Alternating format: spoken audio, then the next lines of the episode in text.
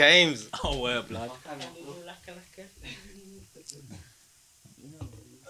One day you'll get leather pants. Proper. What a Eddie Murphy and Delirious, yeah. Yeah, which is, like, some people rate Raw more than Delirious. But I think Delirious is the funniest shit I've ever heard. Yeah, me too. Delirious is classic. Yeah. Raw seems like he was already too famous. Sure, but it wasn't too long afterwards, right? Delirious was 82, Raw was 87. Oh, that's like... And there was movies in between. Yeah, and there's movies. He was really big. Because he touches on fame more in Raw. Sure. Whereas in Delirious, it's more up his childhood. So I think that's what makes it more relatable. Sure, he was like 23 at the time. Yeah. Young prodigy. It's insane, man. Yeah. Eddie Murphy. Away, gentlemen. So what in up, the house tonight, we have old Settle Basker. Oh, we am here. You at all? Oh, Lino. The party. Yeah. But no bullshit. We have Leroy as well. Oh, well, well. We need to get a harmonica for you, like. Yeah, where did this Kid Leroy come from? He's been calling me Kid Leroy the whole day. Yeah. The thirst culture. And we also have Robbie Collins in the house. We are very blessed to have you here. Thank you for coming through. Thank you, Kaz. Oh, wow. So, what's up, guys? Where do we begin? I don't know. Yo, we were heavy lost the last episode. So yeah, I'm just saying we gotta keep the tempo like. Maybe not. No accidents today. Yeah, sure. No accidents today. Nah, I'm chilled. Okay, cool. So today you're driving. First lane. No, I told you I'm on that tip, slow lane now. Sure. I'll make it when I make it. I'm late for work every day, but I make it. Robbie. Yeah. How was lockdown? Lockdown. Shit. Lockdown was interesting, bruh. It was a lot of, I think for everyone, probably just emotional at points. Yeah. You were learning about yourself. Sure. I think the first 21 days, we thought it was going to be 21 days. Yeah. And we didn't think it'll be that long. No. I think by the 10th day, I was like, oh, this thing is for a while. Yeah. It's not 21 days. Sure. And then it was a lot, bruh. Not having comedy, not having the stage. And then trying to figure out how to fill that time. Sure. Because so many times you spend your life trying to succeed in work, but you don't actually do things to try and succeed personally. Oh, wow. Yeah. So the focus now changes. Like the goalposts have moved. Yeah. We're like, oh no, how do I feel about myself? Sure. So it's like introspection time. It's a tough one. Like forced introspection kind of. Yeah, bruh. Because it's also like as a comedian, you perform in front of audiences and the way they feel about you dictates how you can feel about yourself. Sure. Now you take away people, you're like, oh shit, how do I actually like myself? Sure. You know what I mean? Am I a good guy? Yeah, those are serious questions. And now you're sitting there, because there's only so much porn you can watch. On tap 207 on Pornhub. Dog, yo, bust nuts for days. Finding the right category, like, no, bro. That's longer than the actual session. Finding the right category, bro. I really, bro, finding the right category. Shit. It's like, what do I feel like today? I'll end it up in some other category because I wait on those. What's the coming category? And then, the compilation. Then the lady just switches it up when the guy's about to come. Then she put a dildo in his ass. Then it's like, oh fuck. Yeah, you know, you're like, this is. You know, you're like, because after you bust your nut, that's when you start thinking, yo, I need to change my life. Immediately. I can hear you now. It's like start thinking about all the things you should read. The Bible. The Bible for sure. You come to your senses immediately. Like yo. I realize I can't watch porn with women of color. What? Though. I'll tell you why. I can't watch black and brown porn when there's women, because growing up with sisters and stuff, you feel you feel like you can help them. You could, you feel like you could have saved them. When you see a white woman in porn, you're just like, you're not talking to your parents. Sure. But but no, that's what you guys do. Yes, you do this out of choice. When you see a black woman in porn, you're like, I could have helped. Because of oppression. Yes, he's like, yeah, man. So yeah, it's tough. That's what I realized. Is there a South African porn scene? Yeah, there's 4 South. Yeah, about 4 max. Bush pie and bush pie. We're looking, dog. We're looking. I wanna know. But that sounds like you also answer that quickly. Yeah? Bush pie. Playlist. I remember that. That sounds like racist as hell, though. What? Yeah, bush pie is a horrible name. Sounds like it was made. Made by a white guy. And Mapona was actually the big one. Yeah, Mapona was the big one. Oh. That one I like. No, the puns. But that was the first one that they actually promoted out of South Africa. Sure. The lead performer got paid like 5,000 rand for her role in the movie. Yeah, porn doesn't pay much. Bro. Yeah. No. For like exposing yourself like to everyone. Yeah. It doesn't pay much. We ended up in a porn conversation, gents. Yeah, Robbie. Thanks, Robbie. But I mean, everyone is like a part of it in some way, because in some way or some form, when we're watching a movie or TV or whatever, some sort of a porn moment happens, we're like, whoa, okay, cool, so it's part of our lives, part of things that we live through, I mean, it wasn't one of the best of topics you could have dived into. I think it's a great topic. But yeah, there's a good topic to discuss. This is my thing with porn. First of all, porn, people like saying they don't watch porn, which is bullshit, because the industry of porn is making so much money. Yeah. Sure. So whether you think you're not watching it or you feel like you're trying to be PC by saying you're not, someone in the circle is watching this thing properly. You know what I'm saying? Over and over. I was lying about it. Yeah, when we had Blackberries. Yeah, and it would show the song that you're playing. Oh yeah! But it would also show. Oh yes! Yes! I remember that thing on the top. It showed the video's name. It wasn't getting exposed. Yeah. I got like at night. You just checked at 00, 00, 00. XX pastas. Oh yes, yes. When you see XX, it's like I was thinking of XXX, but it's fine. Yeah, this is pretty appropriate. Bro, once my friend, he watched, this is a married man, he's overseas, and then he registered on a porn site to do those web chats, and then you had to put in your card details and everything. So he's talking to the chick, and then he says, every time she touches something or she takes off something, money goes off, ding ding.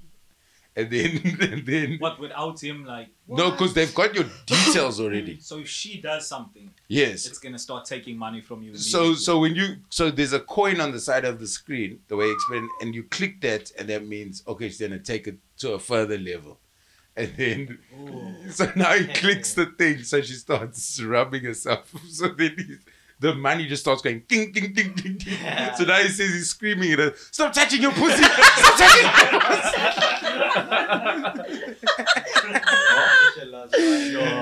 Yeah. Why don't you just like go and get like a prostitute or something? Like, like a high class prostitute or something like that. Probably safer on the internet.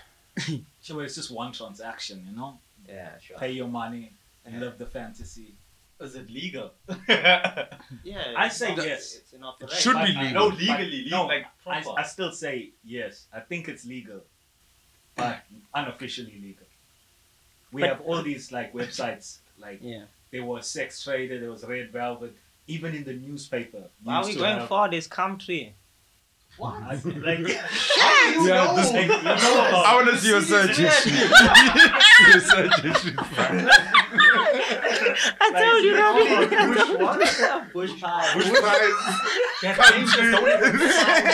Sounds like food. Bush pies. Country. Like my thing behind it is that there is a deforming to it, because it I don't know, it could make you a not intimate person. Like you won't be able to come intimate with your wife because you're so entangled with this. Right. You know, entangled, that's a good word. this becomes your form of happiness. And then what happens to then you being married and having a wife? Do you end up neglecting her? Or is this just a phase that you go through and that you come out? Because some people don't come out of it. They come all the time.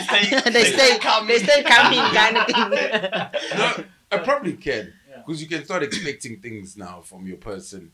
Yeah. And they're just like, no, I'm not doing those things. Whose porn isn't sex. Yeah. It's like fantasy. Yes. Also those guys, like I'm sure they bust nuts and then they carry on. Yeah, you can't go for that. No, bruh. That's wild. But at least not from my experience. well maybe with the tablets and enhancements that they have out today. Yeah. Those numbing things that Dr. Long and all of that shit. Yeah. But yeah. Maybe. Yeah, we know too much about this topic. Like, do you think it's like men don't have that attachment that you can like be that person? You say men, some people don't come out of it. Yeah. But like you have to look at like the psychology around sex and males. Like maybe it's not an emotional thing. It's just for like that buster nut kind of thing. Yeah. I don't want to be with you. I just want to do something else that maybe my wife doesn't do or my girlfriend doesn't do, and it's like an escape from that. But sex is not emotional. Yeah. Yeah, but I think I've heard girls say that kissing is more emotional than sex. Yo, bro, I do not understand. I've heard of cuddling is the best thing. What? Cuddling. Just cuddling. Yeah, but not everyone deserves a cuddle. Yeah. I love cuddling. Yeah. Cuddling's nice, but like you wouldn't fall asleep. You can't cuddle with.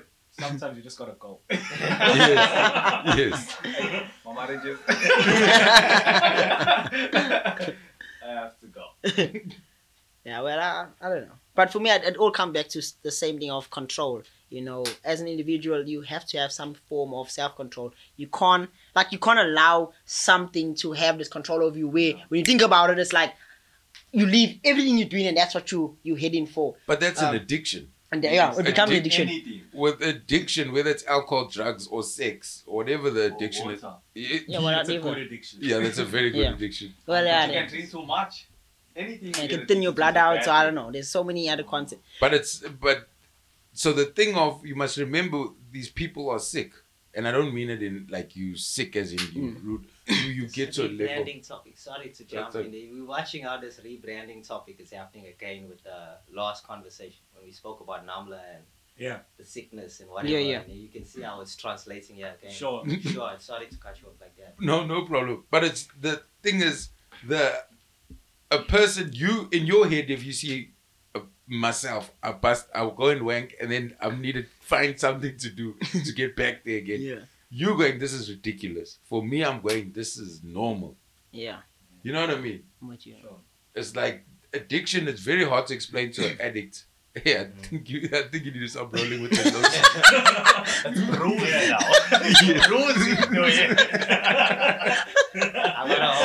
gotta hold me, I'm not gonna expose him. But he knows I had the combo. He's got one of those pocket things. You got a pocket pussy? Yeah, one of those. But they don't fit in your pocket because they're fucking massive. That's what I'm saying. He's got one of them. Like a finger box. Like, why? What level actually walking around with a tube? Okay, wait. Well, why is he walking around with it? That's a problem. That should be like in your room. Come on now. Stash somewhere. Light some candles. Unless his thing was to like, hey, I want to show Leroy. Maybe he's interested. Who knows? Some people, you want to touch my pocket?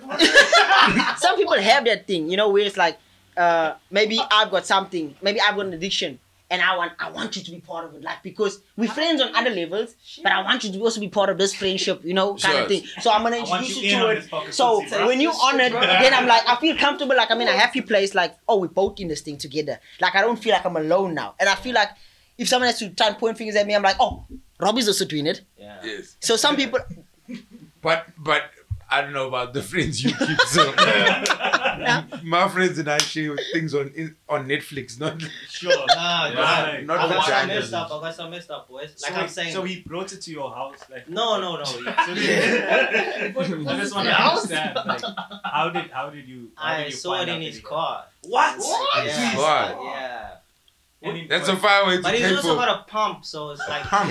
Yeah. It's a problem then. Yeah, I told him like, dog, yo, what the fuck is this? What are we doing here now? That's a backup. If you don't have money at a restaurant, like, do you take pussy? I got a pump. I think the weirdest part about that is that, like, when you're done, you're gonna have to find some time to clean this thing. Yeah. And like, what is going through your mind when you're rinsing that shit out? You're like, what do you like? Have like a relationship with it? Like, there's like a this is like my cherry, and I'll take care of it. Or you like, what? I hate myself for fucking putting my dick in this tin kind of thing. Because everything after the act of sex is not nice, whether you're with a person. You know what I mean? Like, there's that moment, unless it's your wife or somebody special. Unless there's an emotional connection. Yes, everything else after that is not nice. Now, you clean that vagina, like I'm saying, the fake pussy. Yeah. And then immediately. Like, leave it overnight. And then all your kids are doing the robot. Frozen. Snap. All else is in the back. It must go back to control. Control is important. You must the lockdown gave us enough time for us to have some sort of self-control lean in our lives, because I feel like I always say that you are in your life where you are in your life now, not by chance, it's by choice. You made decisions along the way. There were decisions you were making, that got you to this point. You never just got to buying this thing. It started somewhere. And it must have started like innocently too. Because normally that's because like some habits start of like it's just one night. Now that's always doing everything now. That's all. You know what I mean? That's all, selling his car, selling his house. He's even bro, I'll wash your cab. You know what I'm trying to I think there's that Pandora's box element. Yeah. Right? So for me, I'm a person like this here, and the reason why I just use me as an example, because I know where I fit perfectly. I know what my strengths are, I know what my weaknesses are. So for me, I try not to get involved in things where I know I don't have strength. Like, I haven't built a resilience or like a strength format in that area. Like, I'm not going to start drinking, and I haven't tried drinking when I was younger. Like, practice drinking. Kind of thing. Like, I haven't built like a resilience. Like, so then if it has to happen, if beer has to be here, I'm not going to be like, oh, I have to drink because it's here. You haven't drank ever in your life? Ever, yeah. Have you ever been drunk? Like, no, never been. Never tasted. Not even. Maybe high on. Maybe drunk off cough mixture. Okay. But that's if I'm smoked a cigarette. No. Wait, when you say high of cough mixture, were you actually leaning? No. I wasn't leaning. I just took 2 spoons. You never lean. 2 spoons. You're not drunk on cough mixture. You know what your problem is, Soro? You've never been molested. You don't have problems. You need problems in your life so you can start drinking. What my vibe? The vibe is this year. The vibe was growing up was that it has, like, I never thought of it that way when I was younger. But now when I look at it, like, I have to. That's add value to me. But when I look at it now, if I look back, it has to add value. But at that time, I never looked at it that way. For me, it was. It has to be like, even if remember the preacher guys used to walk up and down the road. Yeah. If they spoke, I'd listen. I listen to what he has to say, because I knew it's not going to harm me. He's there to try and help me in some way, in his way. He's trying to help me. He's not trying to kill me or hurt me. But then again is, my friends would mock him and laugh. And, he's talking his own thing. But then, when I look at my friends today, and I look at me, I'm like, we're on 2 different sides of the world. Yeah. You're like gunning for the nearest grave. I'm not saying... I'm for the nearest grave. So for me, it was like, I was never... I'm not a curious person. I knew what I wanted, and that's what I worked for. And I'm, to be honest with you, I'm happy not drinking. I'm happy not smoking. I'm happy not... Even When it came to... You might be happy with the pocket pussy, though. Maybe I will. You know? So, but I just have this gratitude and an empathy of the people that were around me that added this. And I came from an environment where a lot of people are like, oh, if you grew up in Wentworth, you are nothing. I grew up in Wentworth, bro.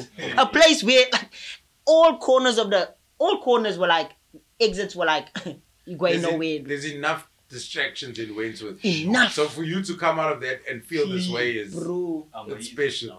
Not for me, but I mean, even for people I used to live with, they used to look up, people older than me used to look up to me like, yo, you're not drinking with those guys, you're not smoking. What? You come in and help me. Like, I used to help this one lady in our shop. Honestly, bro, I used to help her and I used to count the change, whatever, to the T.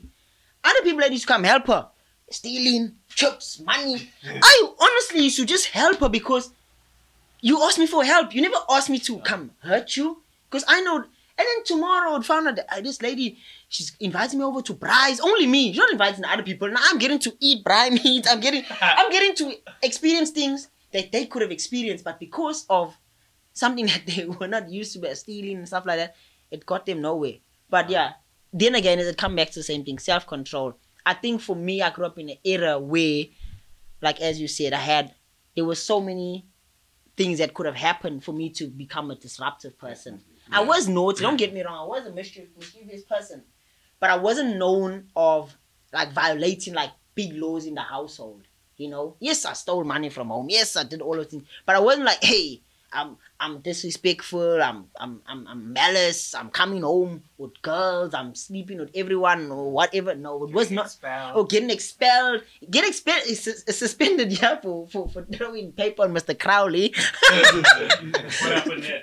Well, high school, I was naughty. I made a one guy sit on rotten pay on April Fool's Day. Like, I was like naughty. That was me naughty. Why are you rolling with the pay? You just, just as bad as the guy with the pussy in the pocket. Because you could fuck a pay. Now that I'm thinking of it. It was overripe. I think I would have slid through. One more thing. It's juice. The soggiest thing I've ever seen. I'm fucking this just 2 hours in the sun. And I'm fucking this juice. Getting it right. It's the web. It's a wet ass pier. The web. What do you think of that song? That's crazy. I like Megan's part. It's crazy. I like Megan's part. Like, I think I'm still like a bit sexist. I think that maybe is my problem. I'm not used to. Yes. That is weird though. I'm not used to like maybe you can say that or they feel empowered by them taking on their role and owning their sexuality.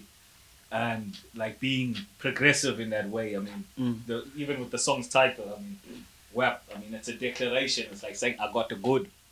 Yeah. And for me, it's like, it's cringe. I don't want like my cherry to be, to sing that song. But at the same time. So it actually means wet ass. Pussy. Yeah. Oh, okay. But at the same time. I don't know. I just do it. I just came from like. At the same time, you also have to think of it like. Someone was calling it like, we all people. What a unified song. People. That's because he listened to the pastors when he was young. So he only sees the good in people. We're about to pray.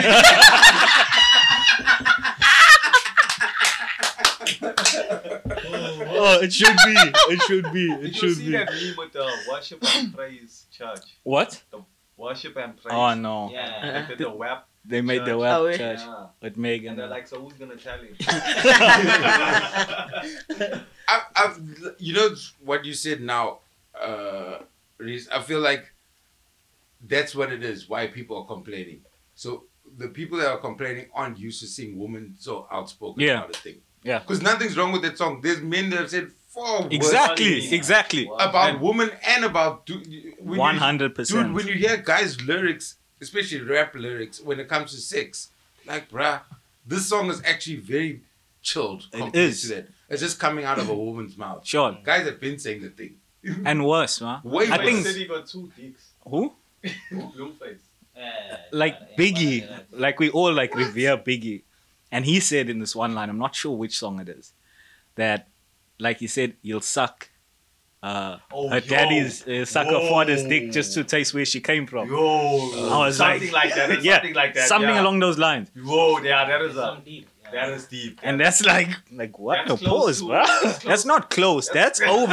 That's way past us. Yes. But I suppose he's so thugging. He's like, you know, he can't say it. Yeah. Because, but like, Young Thug said it, wearing a dress on his album cover. Oh, Jeffrey. Oh, Jeffrey. Thugger cool, though. Thugger's cool. Yeah, so when it comes to that, like, it's not like I have anything against it. I'm like saying you do you. Hip-hop is like, I think a part of that, a very like aggressive energy that comes in hip-hop. Like it comes from battling and like a very primal force where people kind of like channeling that. Yeah, it's like when you see yourself, that's why I say people say I'm the king, I'm that, or like you can't put anyone above you in hip-hop. Hey, especially all these girls just having babies. Oh, my king. I'm like, you're king? When were you the queen? You're the king. Because you're trying to find his father now. You calling him king. Yeah, king's dead. Yeah, so I'm just not... I don't know why I'm not used to it. Because Little Kim and them were doing it way back in the day. I still haven't like really listened to the song. I saw the music video, like parts of it. You watched it on mute? Not a mute. No. When I say I saw it, like I'm in the lounge. I was practicing jokes, like small snippet jokes, like one-liners, and we had a TV off. Yeah. It was playing in the background, and I'm like, don't, like no man. I said change the channel. So that's when I saw it. I'm like, Because like I'm not a person to speak on like topics like this or like worry about what's going on in the media because my focus is simple. It's like what's in front of me. This is my focus. If I had to digress, that means I'm taking time from these people that need my time to something that will never be like part of me because I'll never be part of that kind of music because I was even thinking of music. I was thinking of Neil. Neil was. He introduced me to sci-fi, Sci-Hi the Prince. Sci-Hi the Prince. And I was like, this song, all the haters stand on that side. Bro, when I heard that song, I think I listened to that song like at least once a day. Right. Just how powerful that song just is. About life and like that. Listen, these people are going to be there. They're always going to be there. So it's the same with the song. What you think when they made a song? They must have been thinking, haters are going to be there. People are not like going to be there. And people that are supporting us will be there. So there's always going to be every side. Robbie, bro, you can even do something good. Someone will look and be like, he's doing it wrong. He's got white Vans on. Why doesn't he have black Vans on? Because he's wearing black jeans. But it's also, I think, as an artist, I think you should be allowed to do a song like that. And then, like Tupac went from Hit 'Em Up to Dear Mama. Like, it's fine. You know what I'm saying? Yeah, they're expressing themselves. They're saying the things. So I don't see it as a problem. I think sometimes we're getting too PC right now. And like people are getting soft out there, man. I agree with you. And as I said, I'm not against the song. Yeah. It's just something towards my sensibilities. It's just like, there's like a disconnect there. Like I can't listen to it and vibe with it. Right. I think because it's like, I don't relate to it at all. But... yeah, so I don't know if it's maybe a bit of sexism in there as well, but Megan Throws fire, though. But I like Megan though. I like Megan. Not even the lyrics, like, and I'm not taking anything away from her. And lyrics. The twerk. Just the. I think she's a monster. She got a demon in her bum. Have you seen it, Robbie? I've seen snippets of the video. Oh, I've heard the song. While you were watching your porn. It could be like you could interchange. I mean, you'd be able to switch and not lose a beat. It's cool. There's a song, which I think is music video, which is way more raunchy than that. Tupac's How Do You Want It? Ooh, yeah. That thing is way more raunchy. I don't think... I actually like the video. But they never played on TV. They did. They played after hours. Like, yeah. Yeah, but the video's still there. That's playing at 7 o'clock. But at Allah. E.T.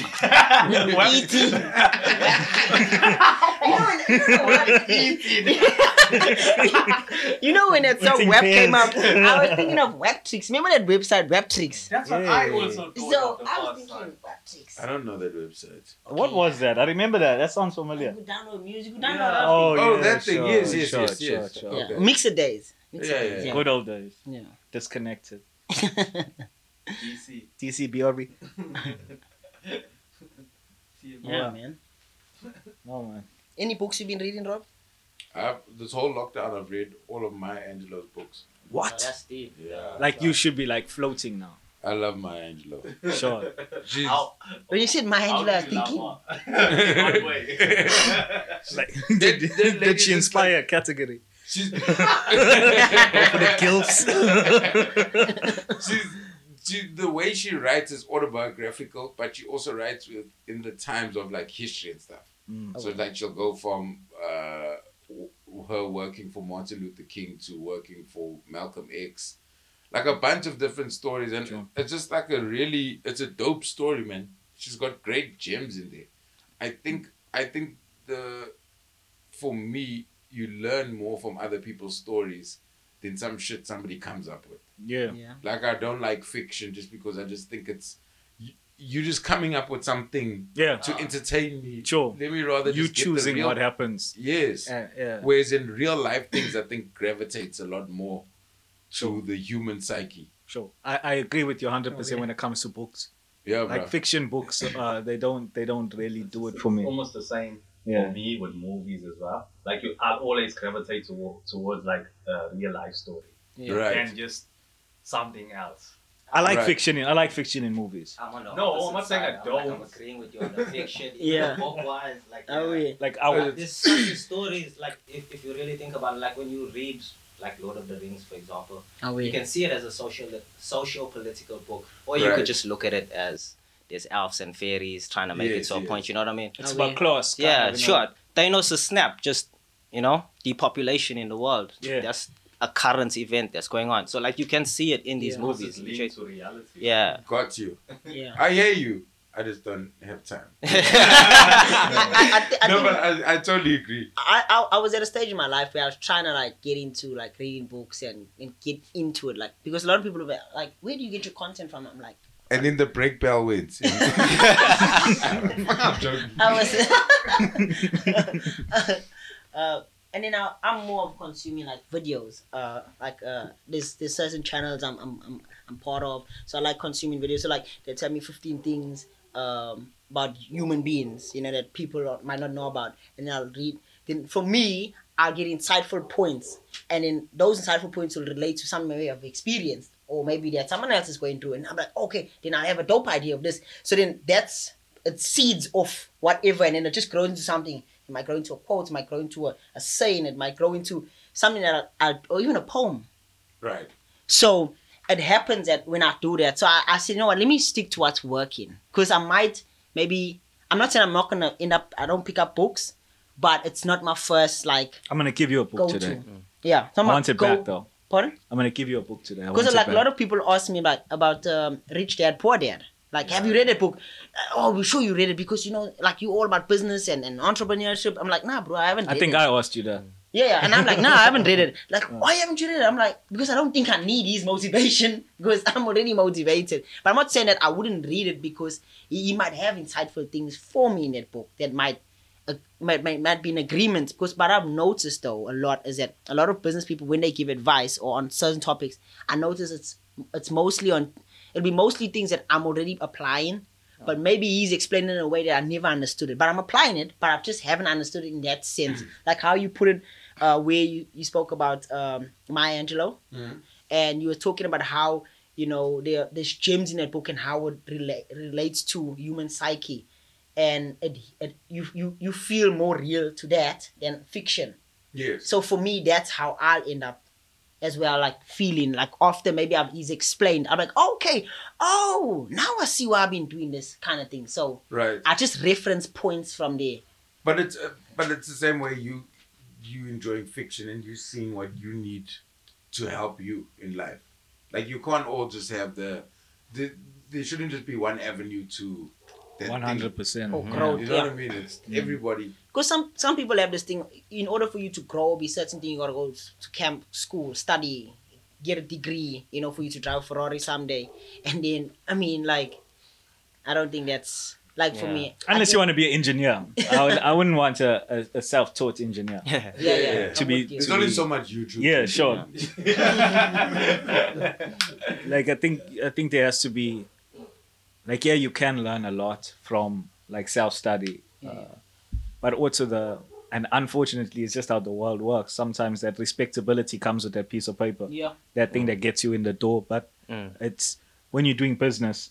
There's no like requirement. Yeah. There's no, and there's like some professions that you can't be taught in school. Sure, like linguistics, polyglots. You can't like what are polyglots? People that can speak like hectic amounts of languages, and they study all of them. Right? Yeah, but it's all self-taught or whatever. You can't go to school and like, right. How are you gonna do that? Sure. Okay. I follow this page on YouTube. Is Mouse Lashu. He speaks like 49 languages. You don't learn that. Yeah. You don't learn that at school. What does he just have a love for language? Yeah, he's a language teacher. Oh, okay, cool. That's amazing. Yeah. 49. Yeah. That's insane. I can't even imagine. I've barely got the one. And we live with people that are like, I don't want to learn Zulu every day. Hey, kind of thing. I feel less South African that I don't. I can't speak Zulu. I feel terrible for I feel like... I feel bad. Ah, man. It can be a good thing to know and it can be a bad thing. It's not... I've experienced cases where like... It can't be a bad thing to know. No. Like, it's not a bad thing knowing it, but like people... Like... the people I move with are like... The person I move with, she's whiter than white. She's like white. But people will still approach me and be like, Salbon. They'll approach me. That happens. They'll just like out of Salbon. I'm like, and I'll just speak to Zulu. I'm like, sure. But when they speak to her, good day, ma'am. I'm like, whoa. Yeah, it's because of how you look, bro. Yeah, like it's not gonna change. You just got complexion-wise. You just gotta run with that. But I have the same thing. Like, okay, people don't approach me at a different. I'm in a worse off standing point than you. Completely no Zulu at all. Oh wait, and that's your reality. Planes, just and that's your reality. John, I just have to accept. Oh wait, I started just learning the nitty gritty small ones. I wear Sean Furtle. Yeah. That's all. Aware, sure, and Furtle. You know how much that gets you through. Yo, dog. Aware is not even Zulu. Let me tell you. I understand. Sure, I think sure is on the... Sure is not even Zulu as well. Yeah, but it's Zulu slang. So it's like, okay, that's all. It's close enough. So only in Furtle. I get you. Yeah. Gets me through a lot. I can imagine. Trust me, you know English. I know my grandmother's black Zulu from Eshawe. So, but Zulu from my dad's side was only spoken like if you're in trouble. So it's like then you knew okay. Sure. So I can get myself from point A to point B in Zulu, the greetings, and certain things, but otherwise like it's going into English and then breaking like an Afrikaans order. Afrikaans is one thing I don't like. I don't like it at all. I don't like it. Yeah. I will not understand. Sure. It was a waste of time. Like you think of how many years. My daughter bundles ran out on the first ick. Bundles gone. But it was so pointless to learn. Like all that time in school it was absolutely for nothing. I wouldn't say it's pointless. You never know when you might need Afrikaans. What? Speak with an Afrikaans? No, why don't you speak Afrikaans? A person that's Afrikaans that can't speak English. I tell you what you mean. A person that speaks like a white person or maybe coloured. Or coloured, because I find in the Western Cape when you go there, coloured people give you a harder time for not knowing that. Yeah, because make you feel like you're being bougie. All this shit. It's like, bruh, no man, we don't colonize. Yeah, sure. Yeah, so if you go to the homeland, the motherland of coloured people, I think there maybe Afrikaans is needed. One time we went on holiday with our family, went to Klerksdorp. We were saying that. Klerksdorp. And that sounds Afrikaans as well. Pali got angry with me because They brought me Afrikaans. And I was like, I don't understand. He got angry, like seriously angry. Yeah. And I was still a light here, and my colleague came and was like, no way. He doesn't talk. He don't speak of people. But you're fighting. Sure. And he was like, no, how can integrity not be gone? Like, how can colored people not? And like, no, they're from Durban. And it's terrifying. How old were you? I was like maybe like 9, 10. Yeah, that dude has some problems. Yeah. If you are like angry at a kid. Then, when I was 15, we were at school in England. And you are bougie. No, oh, okay. And then, there was a guy in my class. He was from Holland. Oh, they have a bit of Dutch there. Yeah. And then me and him became friends, and Afrikaans is so close to it. Right. So I was like, so that's how I was like, oh shit, this is why I needed this thing. For the one dude. Oh, yeah. For the one Dutch dude. And it helped me because we became. Oh, because you're both the foreigners. That's another thing. So if he happened to be from Russia, I like what Chris Rock says. But I'm saying you never know. When you were in school in England, and they put you next to a Dutch dude, you might need an Afrikaans. So moral of the story, learn Afrikaans just in case. You never know. Waste of time. Afrikaans could have helped me. I just didn't pay attention to it. Now that. Like at this age now, in software, I get a lot of calls from Pretoria offering me jobs, but they're saying my name and surname in Afrikaans. And it's like, damn. I just became Leroy Werner. Yeah. I'm Leroy Warner. Job opportunities gone. But your job won't require much communication. No, but there's a lot of... Is it? During the day, yeah. Okay. Yeah. Type an email, Google Translate. For the interview. Yeah. Where's your name didn't... complexion. Where's Leroy? It's you. It's going to be... Someone's getting fired. Hire the wrong Werner. Send this one back. Send him on a goat. Hey, bro. Oh, no. Dude, I think sometimes with our names, too, like even with me, Cyril Basker, sometimes people, like when they think Basker, oh, white. I'm like, yeah, white descendants, but hey, yeah. Color has once the color came in, it didn't leave. Crayons. So, yeah. So, it's like you were mentioning your schooling in England. And like, do you ever think there'll come a time, like, do you have like a panic button when you say, when this happens, I'm bailing on South Africa? And you're going to just say like, hey, I'm out. I'd be lying if I said that. It hasn't crossed my mind countless times. Sure. I personally think we made a mistake by coming back. But obviously there's destiny and stuff like that involved. But when did you come back? Or when did you go? I was there for 3 years. I did for 3 years. So I did 1 year of high school here and then I finished that side. You finished that side when you were 16 and then I was too young to study or anything. So I had to finish school here as well. You came back to like do matric here? Yeah. Basically. Which school did you go to here? I went to Grosvenor Boys. Yeah. Just yeah.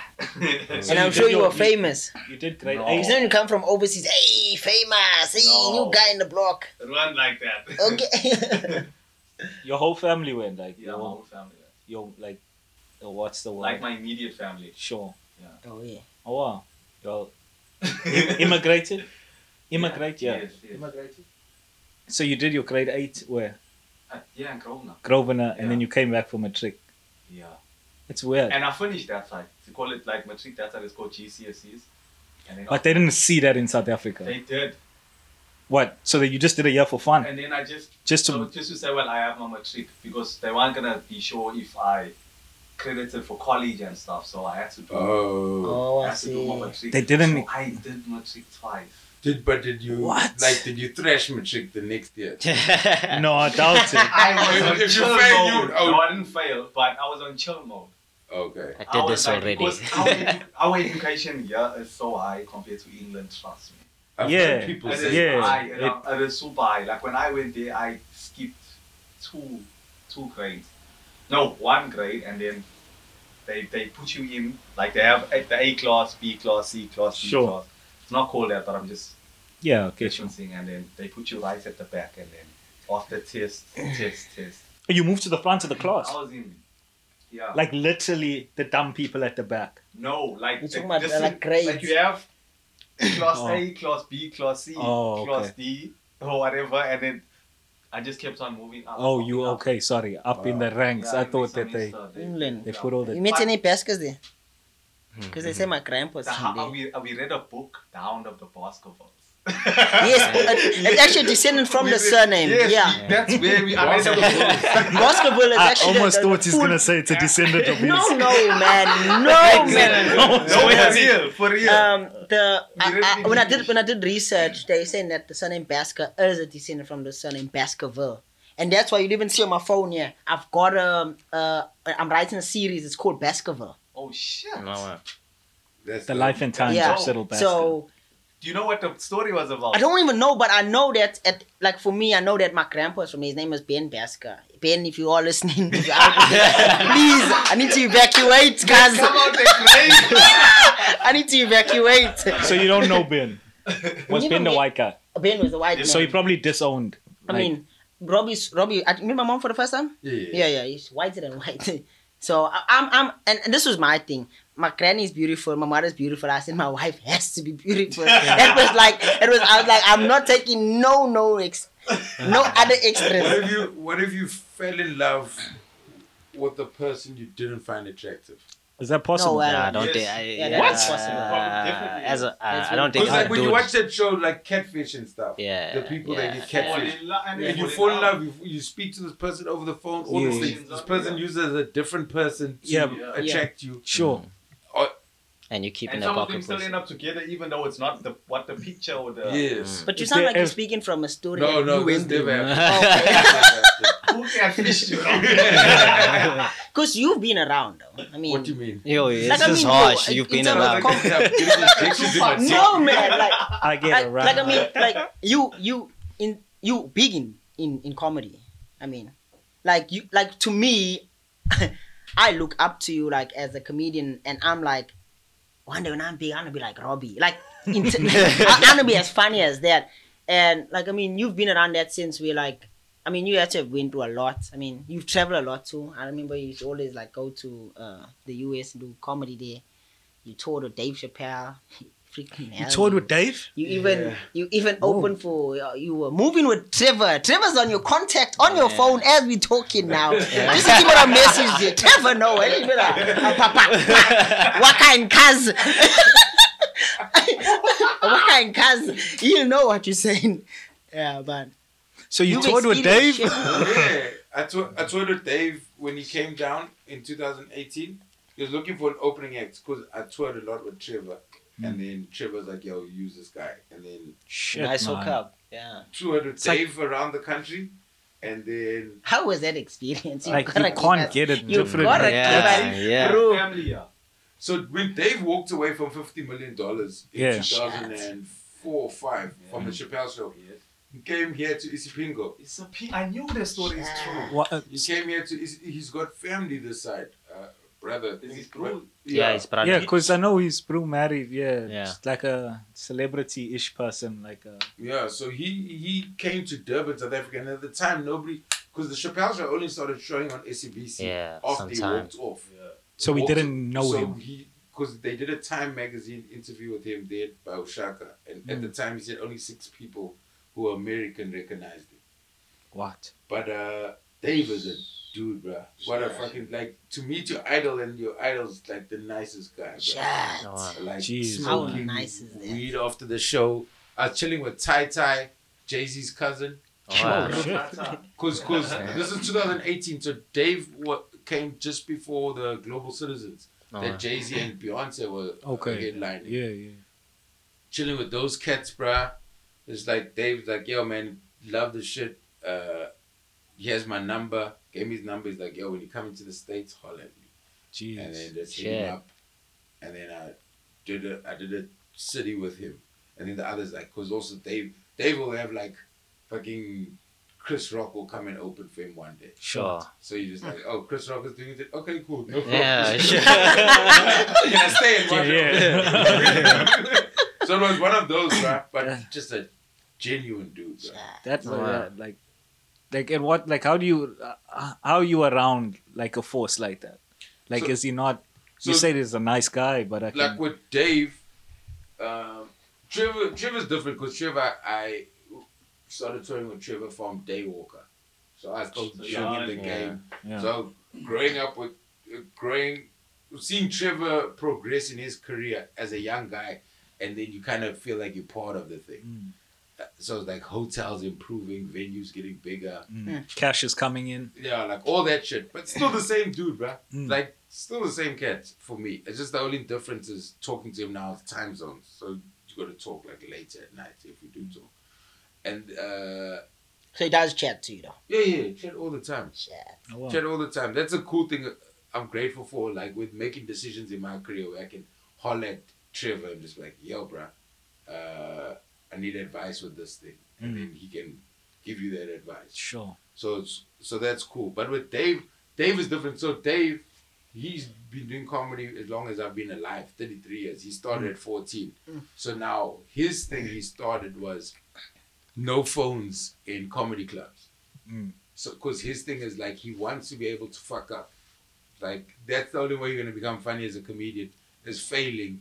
But like, if you're going to record all my shits, then with this cancel culture that we have, you're going to just kill my career. Sure. So like, Dave has this thing, I forget the name. This is new Dave, because I suppose there's old Dave and... New buff Dave. Sure, yeah. So now, like, when you go in, you got to put your phone in a pouch. They close the pouch and you got your phone on you, but you can't touch your phone. I think that's what Kevin did at his show as well. Yeah, exactly. I think Kevin Hart's also done it. But it's like, for me, it was, I've been doing comedy for 12 years. It was the first time for me performing to a crowd with no cell phone. Because my generation of performing has only had cell phones, and I'm telling you, it's the most beautiful thing, because it's the first time you go, everyone is here to be present, and watch and enjoy the thing, the moment. And it's like, you go, okay, this is how you're meant to consume entertainment.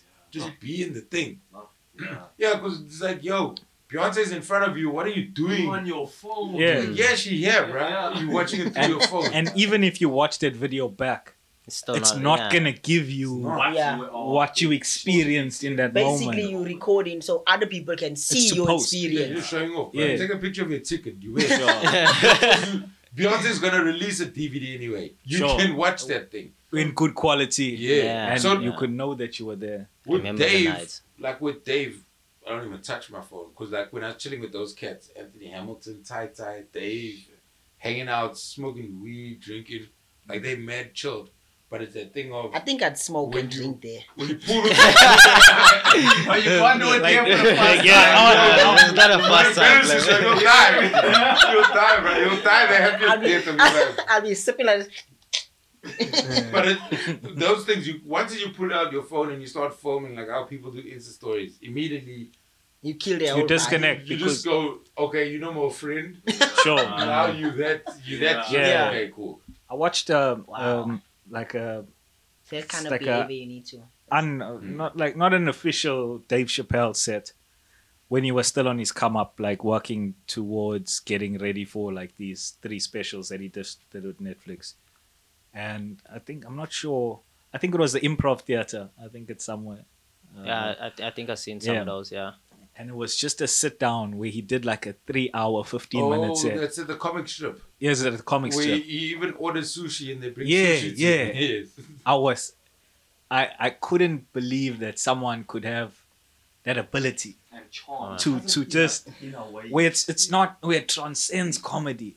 It was almost like he wants that connection with the audience, and to be able to go on for that long and just him vibing and working his material. It was like, this is like something I've never seen before. It's like behind the curtain. Usually you think, when you think comedy, you're like, okay, the comedian gets their 5-minute set, their 10-minute set, or their hour set, kill that thing.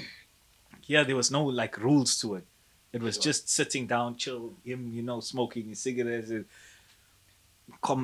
Like I've never, and I don't know if that's a normal thing in comedy where people can have these things, these long sets like that. So Dave is notorious in a good way for doing that shit, especially when he walked off the show. Yeah. Then he'd because I'd read up. This is just before I was starting comedy, so I'd be reading up on stuff, and then you just rock up at places, and then like people know when Dave's in town. It's like, okay, fuck. We like the waiters. When I met Dave in New York. Same night I met Chris Rock. Dave rocked up there with all the roots. Sure. And at the comedy center, rocks up there, performs. Started getting a bit drunk on stage. Performed like 2 and a half hours. Shit. And it started well, and then I was just like, because people go when they recognize you. Even my little bit of fame, they'll recognize and then they'll laugh and they go, oh, okay. Then after 10, 15 minutes, they go, okay, now do the thing. Sure. We're happy you, okay, cool, you yeah. Now show us something. It'd be funny. But Dave, I saw him there that night, and the next night I saw him at Radio City Hall. Same shit, and it was just poof, through the roof, like you know, and it just clicked. Because that thing you're talking about on YouTube, it's spacious, it's like it's uncompleted thoughts, and it, like as a comedian, not everyone does it, but like people like Dave, that's why that guy got hours. He's allowed to do it, kind of thing, because you just respect the comic for who the fact are. That he's smoking indoors and people go, no problem. Yeah, so it's one of those things, bro. Yeah, that guy's great. Sure. Yeah, I think the reason why I found it like really like just interesting to watch because it wasn't the complete package. It was him working out a set. And I've never seen like a comedian. You all probably have your processes. Yeah. How you go about writing the joke, and he's just like figuring out a set like on stage, which was an interesting thing to see. That's the beauty in comedy, and that's why David has remained so dope because he never let Hollywood eat him up.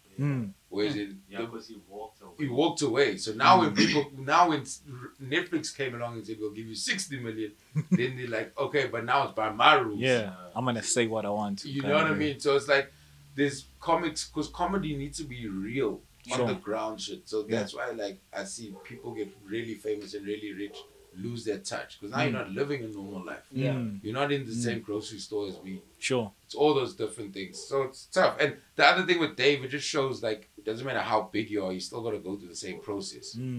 Because young comics will be like, I've got it's my 5th gig. How much material do you have?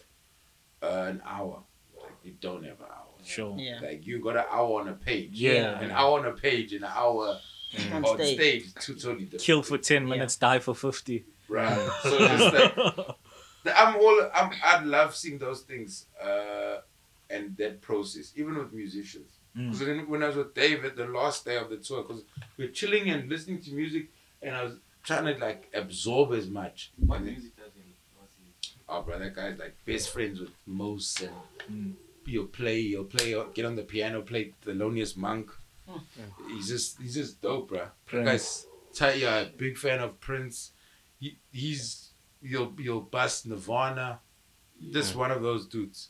But I, like as an artist, and I think this doesn't just work for a comedian, for many artists and whatever your profession is.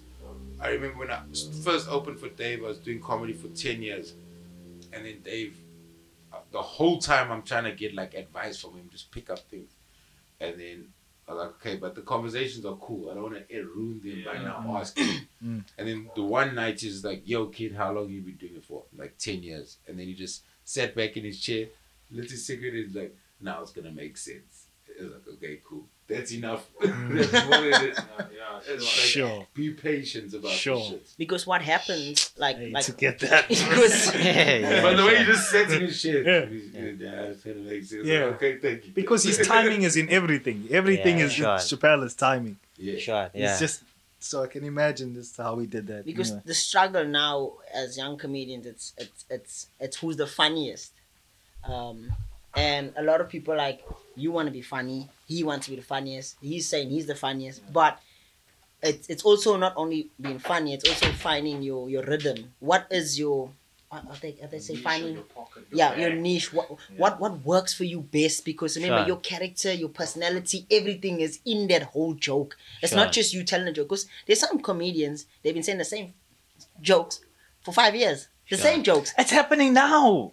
Yeah, that's what I'm trying to say. It's happening now amongst your peers. Yeah. It was frustrating. You got a phone to pick. The intensity kicked in. I'm not gonna throw shade on any comedian right now. Sure.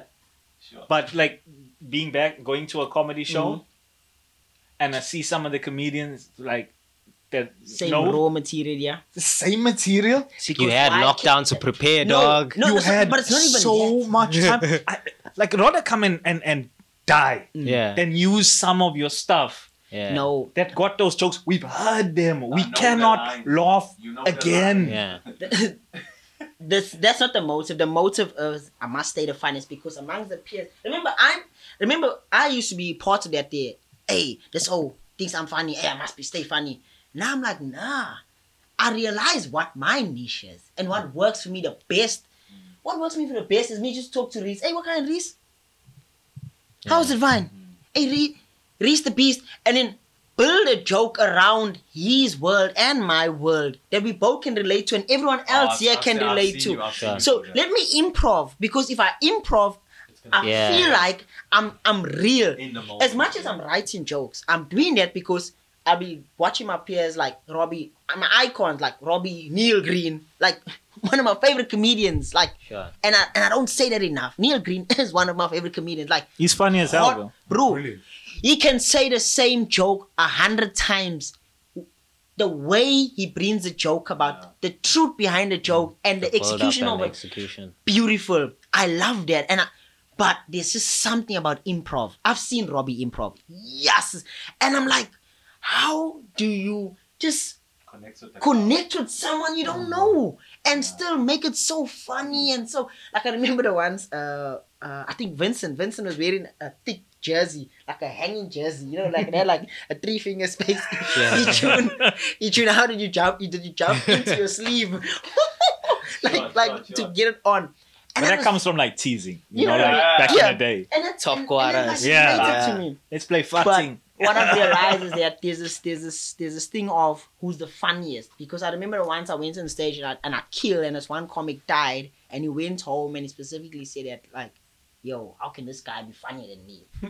Like, I became... But for me, it wasn't that. Because for me, I knew I was finding what... I'm still trying to find myself. Like, as Robbie said, these 10 years in it, and Dave was like, now you basically see how it's fine. Yeah, bro, but... I don't know. You gotta shut that shit off. Yeah. Keenan Ivory Wayans has a great quote. He says, "You gotta remember why you started," because it's like when you get into any industry, when you have a dream. If you're sitting in your room as a child, whatever, teenager, and you go, "I wanna be a rapper. I wanna be this," you've got your intention of this is how I wanna affect people. This is how I wanna make people feel. Then when you get in the industry, you start hearing these other voices. Yeah. Now everyone's going, "Okay, cool." Now Leroy's experience. Leroy isn't giving me advice. Now Leroy's trying to put me off shit because it didn't work out that way for him. Mm-hmm. And it's all these different things. And then that's what I can see, it just deflates some people. Because I remember in my early days where somebody would say, "Oh, you must do that instead." And I was like, fuck, okay, let me try that. Sure. And then you try, then you go, wait, man, this thing don't make sense. Yeah, and it's not me. Yeah, it's not my vibe. Yeah. So it's a tough one. I understand why young acts will... take on advice, but you gotta also realize some people just aren't your people. Yeah, sure. You know what I mean? Like, still be polite, don't be an asshole. Yeah, but like some people, they talk to me, and I was like, yeah, all right. Yeah, that's not with sure. Yeah. So yeah, you just gotta choose. You gotta choose. Maya Angelou is a fire coach. She says, if you pick it up, you gotta put it down. So if you taking compliments, you must take the insults. Like. It's those things where you got to be very careful at who you're listening to. Sure. Just like you don't let the compliment go to the ego. Yeah. Don't let the insult deflate you to be like, to put you down to a space of negative. Right. Negativity. Yeah. Indeed, huh? What? Yeah. That's the teacher comment. Yeah. No. Because for me, to do with that. For me, every lesson, like even every time I'm on stage, like if I'm on stage and I bomb and don't go my way kind of thing, I realize I bombed because I was trying to rehearse something to people that never heard it before, but I've heard it 100 times. But if I try to rehearse something to people, or not rehearse, if I try to speak to people and connect with them first, and then tell them my rehearsing story, then people are like, oh, okay, we're cool with you. Because we got to know you in the little beginning. You gave us 2 minutes of your improv. And now, okay, cool. Tell us more about yourself. It's probably the hardest part of the set, I think, for a comedian. Like the opening. Like how you start that off. Yeah.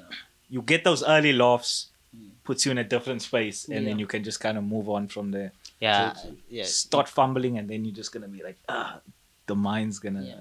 I was saying, did y'all see the Richard Pryor's son bomb on stage? Oh, yeah. Yeah, so it's a big possibility. Like all his son? But it's also Richard... But his name is literally Richard Pryor Jr.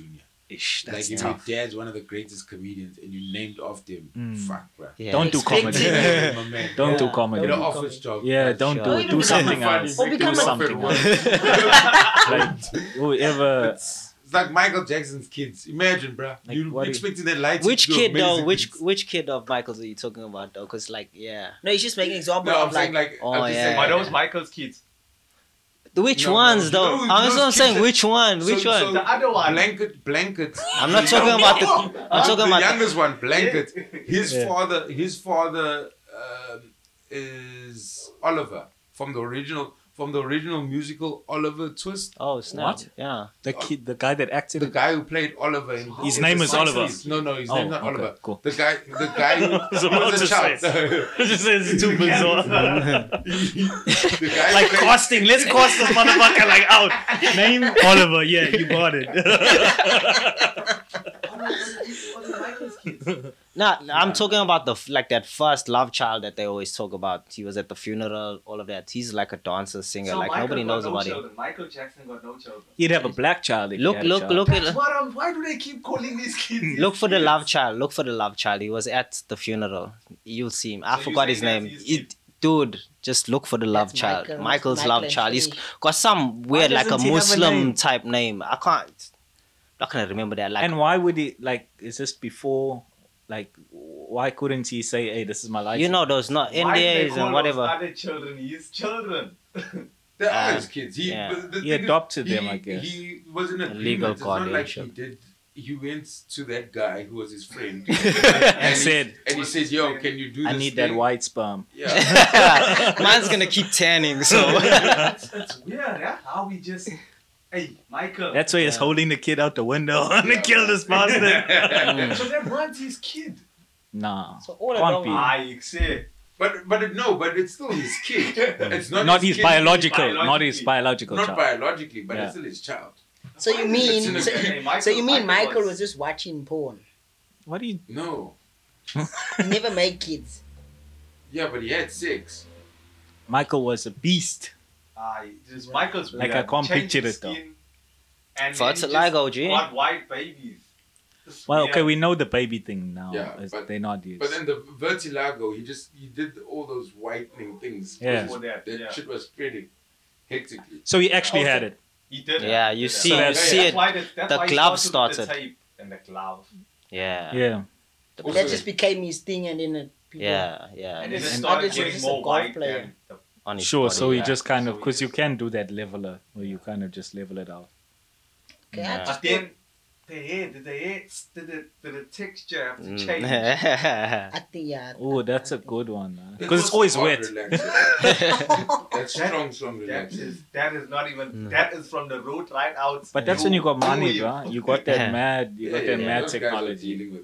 Yeah, they can change it. Other money, bro. Look at Kylie Jenner, bro. You saw that kid early Keeping Up with the Kardashians. She wasn't what she grew up to. But Kylie's father is a mother. No, I don't want to... I don't... When you look at Khloe Kardashian, she... At least Kylie, we saw her grow from a child. Khloe was pretty much an adult and she's changed so drastically. Yeah. So if a person can change like that, race is nothing, right? Yeah, the races and also you can get the injections though. Michael Jackson money. You can. There's injections. It's not. It's not Michael Jackson. Don't think of our money. Yeah. No. Think Michael Jackson money. But then again, it's not that far. There's pigment injections. You can get those. It's not. Yeah, it's not. I know that, but back in the day, there wasn't that for you. There probably was. Yeah. This is Michael Jackson. There probably was. You think they made it for you? It was like early stage. If you man had a zoo in his backyard. Yeah, if you were like, playing. I'm tired of going to the zoo. You go to Diana Ross's house as an 8-year-old. Your bestie was Stevie Wonder. You playing hide and go seek with Stevie. Sean, you did that in a bit. I didn't go seek with that dude. But I'm saying like. Funny thing. So the world Michael was in, you're meeting presidents at 10. Sean. He knows who to speak to. Sean. It's not us. It's like thinking. You know what I'm saying? Sean, they don't, like when you're on that level, like we don't know it because we're not there and maybe never will be. But when you are that billionaire or that millionaire, you have that influence, a whole different world. Opens up to you. Yeah, for sure, 100%. I remember him in an interview because I used to and still do idolize MJ, obviously. He saying that he got the own type of plastic surgery. The old type. Yeah, he didn't get the modern type, so that's why it also he had to keep on wearing that because he still kept on wearing the tape afterwards because it wasn't done properly. Oh, it's like was peeling or something. You didn't get the updated version. Like I don't know if the plastic surgery was done on his skin, but I do think that when you do those things, your texture of your skin then thins slightly. Yeah. So those joints that move the most are probably susceptible to breaking. Mm. That's how I remember you got the older type. So all that wasn't yet. Weird, yeah, but then I also saw a video like talking about gloves and all. I saw a video of Black Coffee having his other hand sorted. Oh, it's I don't know what's going on. No, what you're talking about? Endless post like this week or whatever with the fake hand.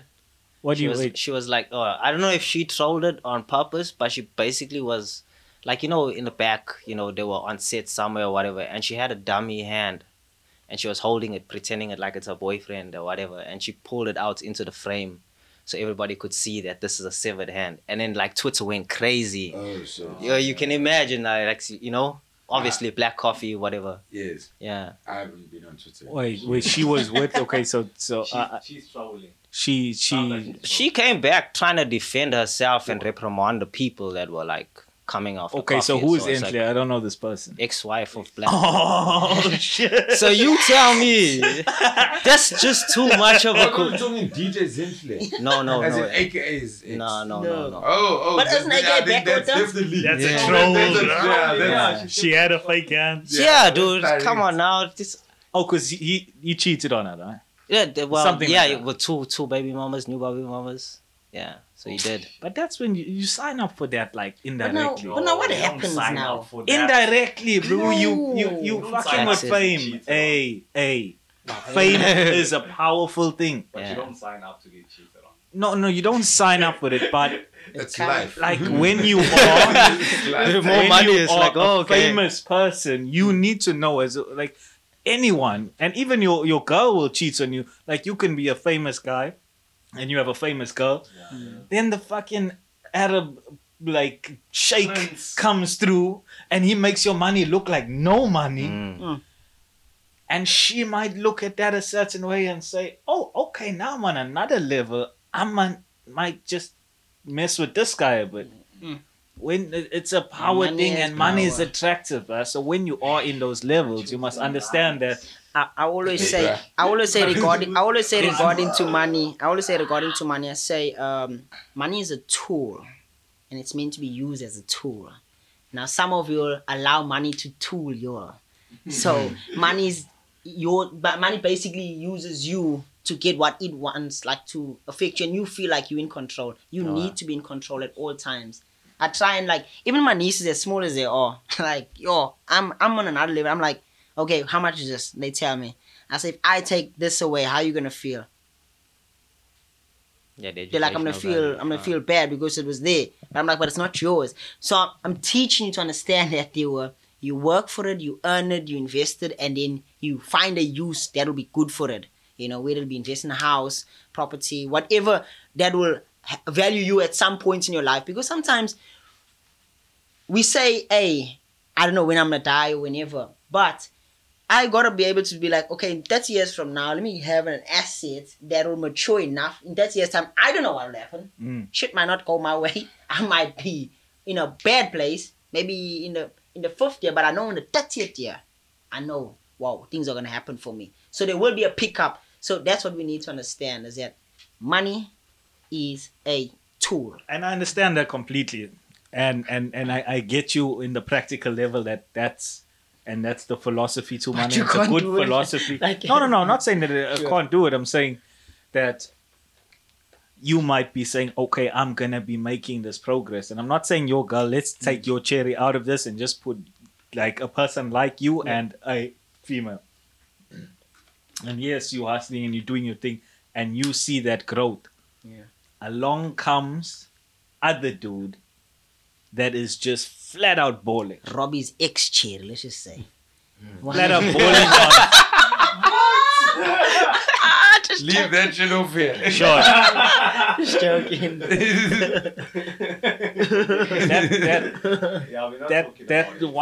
That power dynamic, it's like planets. You know, either planet has like a gravitational pull towards it. And things that are caught in between those planets, the bigger planet's gonna have the bigger gravitational pull kind of thing. Oh, yeah. Not sure if my science is correct on that, but yes, you might be building something with this girl. Along come Polly, that's all established and so showing you a different life and all these possibilities. Right now, people jump ship, bro. Yeah, it happens all the time. And that goes against, like, as much as we can be, okay, I'm trying to build things and I'm trying to do this and I might be doing the right thing. And I pray that everyone has good and prosperous relationships.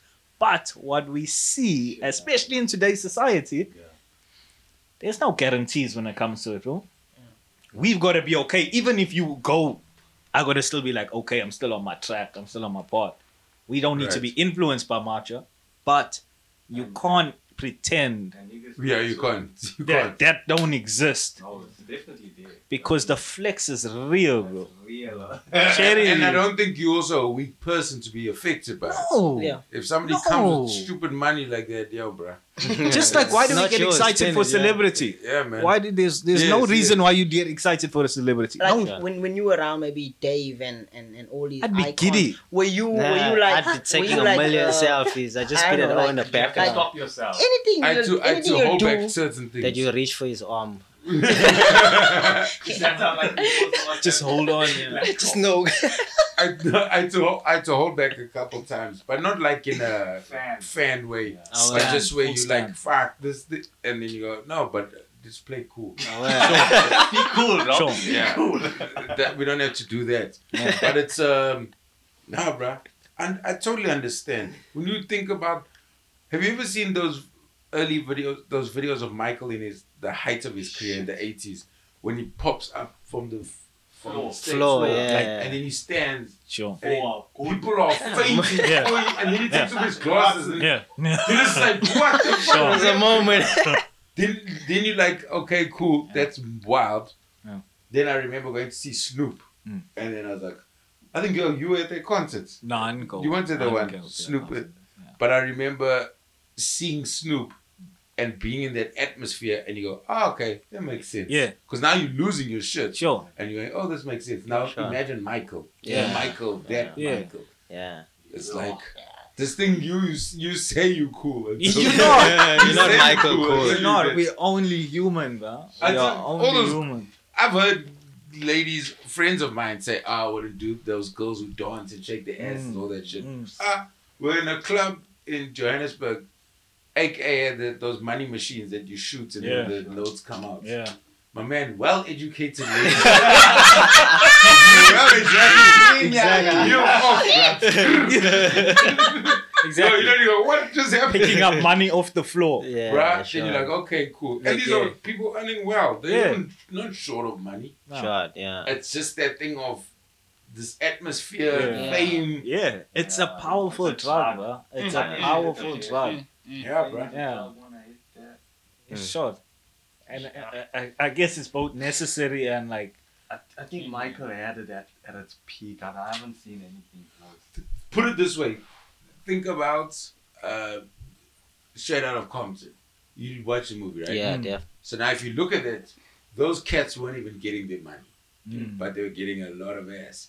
So these are dudes who are eating Burger King but playing arenas. So what were they chasing? They were chasing the idea of this thing. It's like nobody's there going, yo, show me, let's go on your FNB account and just show me how much you have, then I'm gonna sleep. You know what I'm saying? They're going crazy for this idea of what you have. There's many artists, bro, who in the heights of their fame weren't getting cash. T-Pain's another one. T-Pain wasn't getting money for those features. But like he was touring the world. He was in private jets. So that idea of shit, bruh, people want to be part of that thing. I think even more so than the money.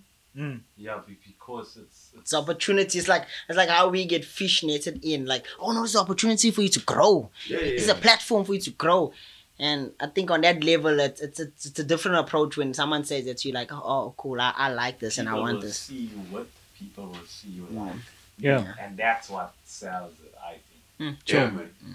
And now everyone can do that with their like phone and your social media. You can create that buzz around you.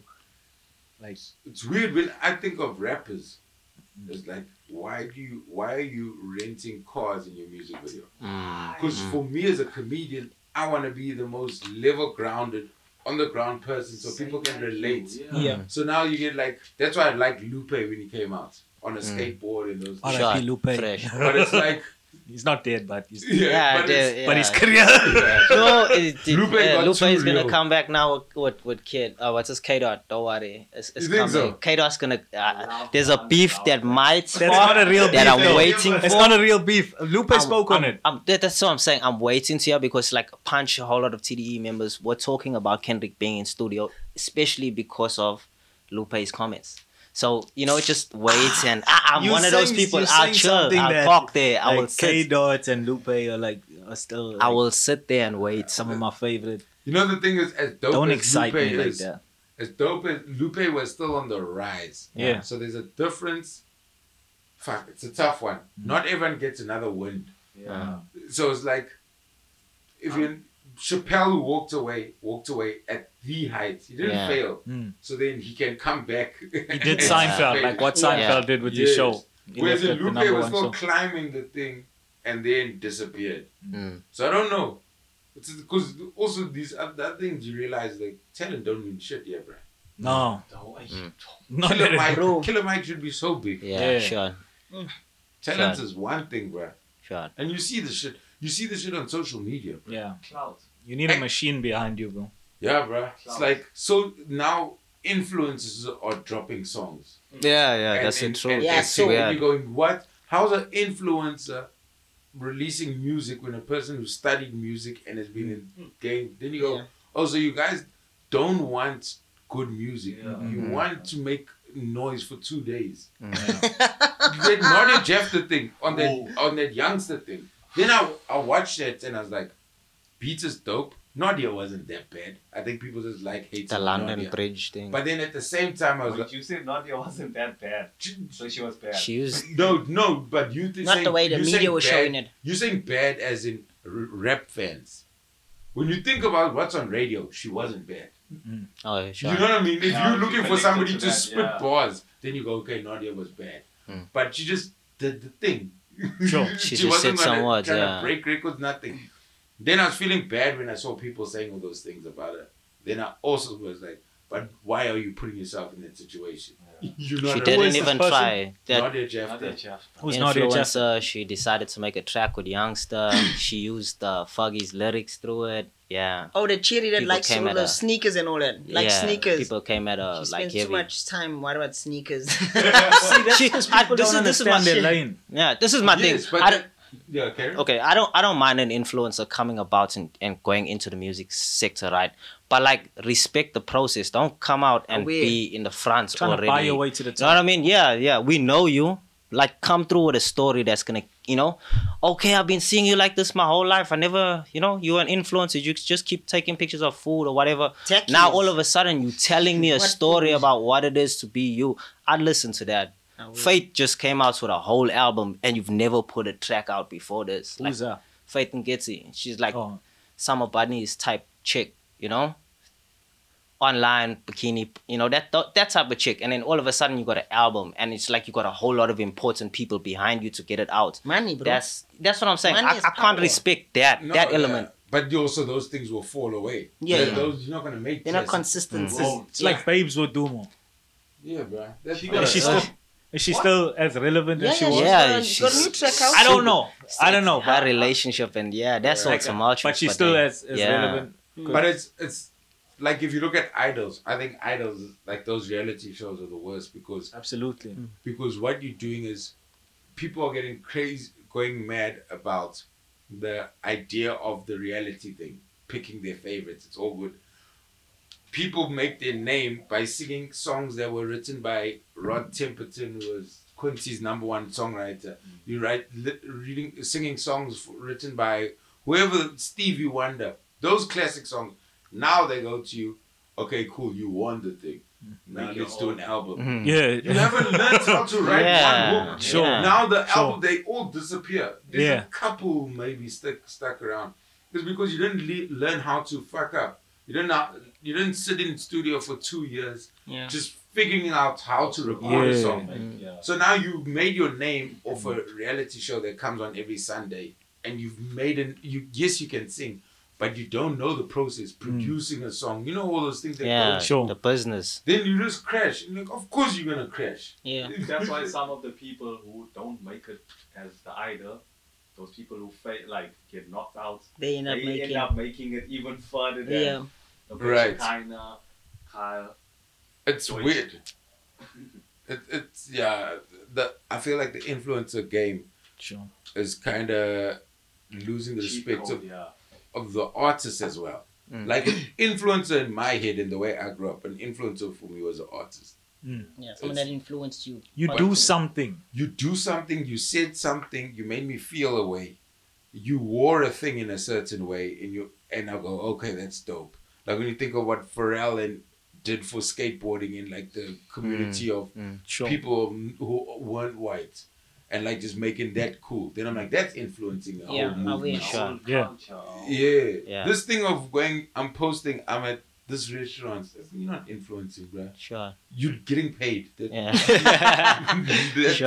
shouldn't be called influencing. Because sometimes hustle. Because sometimes what I look at your followers, about 150,000 followers, and then I look at your like feeds, and I'm like, why is it 1,000? Oh, you're talking about follow forms. 500? There's forms for that. Yeah. Why is it 1,000? And then I think to myself, why aren't these forms even liking your picture though? Because your own. But that even happens on Complex, bro. Complex can have I don't know how many people follow. Yeah, Complex. They pay forms like data forms. Subscribers on Complex. That's just to get. But for a post, they get 1,000, some 2,000. Yeah, they pay. Some get bigger. They pay these data forms, and you when you see it, it's like a whole bunch of cell phones on a wall. Right. And it's not real users. It's just people that are going on there creating fake profiles, doing whatever to push up the numbers. But because it works. Yeah. They understand us that we see a lot of people. We start, you must be dope because of buy-in. Yeah, but it's. Don't always work. I'd hate to be a teenager in school right now. Oh fuck! No. I remember when Mixit came out as at Fairvale. Yeah, and I remember that pressure. Remember the list. I remember the list. In school, if you were bullied or you're going through a hard time, you can at least leave your school shit at school and go home. Yeah. Now, bruh, goes with you for life. I don't know if I'd have been a strong enough teenager to deal with this technology in that time and where I was mentally and emotionally as a kid. I don't think anyone is. I don't think you ever will be until maybe there's like an overhaul on how social media is used by young people. Did you see? Yeah. Sorry to cut you off. The video of Yaba Fairvale, the spinning of the cars. I heard about it. And this guy, and he's been spinning the car, and they knocked into some kids. Knocked the kids. Yeah. Now think of how embarrassing that is for the kids who got knocked. It's not that bad. It's bad. No, it's bad, but I mean, people will feel sorry for you because you done first. I did see the video. That's bad, bro. But I mean, you had no control over that. Yeah. And always might laugh at you like, you got knocked. You bad. You almost died. Yeah. But I mean, that's how it is, bro. It's bad, shit. Yeah. Like, I mean, I don't think that's the worst thing. I think what is like a lot worse, like, remember back in the day when like there was like an influx of like these sex tapes, local girls. Yeah, I remember those things were going around. That was like before like the social media that we know now. But proper, those things were doing that. Not as much. Like that, I'd say is worse because you you can classify it as embarrassing because there's like you in that situation. Lucky the phone quality and the camera quality was now we saw bad. You. Lucky it was bad because now there's no denying some 4K. Now there's no denying it. Yeah. Yeah, but I mean, definitely, I wouldn't want to be a kid in today's. Crazy, no? Yeah. It's going to follow you for life. Anything that can happen in school. Mm. It's not even that. It's like too much information too soon as a young person and just being when your whole life, you put your life on in like this microscope where everyone can look at you and pick you apart and not getting the likes, how that affects you and that person's popular. There was those popularity things normally. But now there's like evidence of your popularity. It's like a record of it. Like, you actually are popular. Yes. You are actually... Because there was something I wanted to ask you, like talking about popular. Yeah. Like in high school, were you popular, Rob? Nah, I was popular within my class. I had a group of friends, but I wasn't getting pics or any of those things. Sure. But I also wasn't cared about being popular. I liked sports and I liked drama. And I was fine with that. Oh, you're also a drama boy. No, I used to go to the Catalina Theatre at Wilson's Wharf on Saturday mornings. You see, that should get you, like, people should be laughing at him for that. Yeah, nobody even knew that shit. Yeah, you got to keep that shit under wraps. No, go to drama after class, you get roasted. Yeah. But that, like, was good because it was a Saturday morning. And I remember that time when you meant to be fucking around, I remember Fridays being at home because I must be up early. Sure. Saturday mornings, script writing, performance, and all that shit is like the foundation for skills I use in my comedy. Oh, wait, bro. But it's a tough one. Going back to you saying what you were saying is just like I feel like kids don't know how to care anymore. Like like there's too much information for you to register to care. Yeah. To figure out how you feel about it, all you know is that other people are feeling a certain way, so I need to jump in on the thing. Yeah. So now it's like...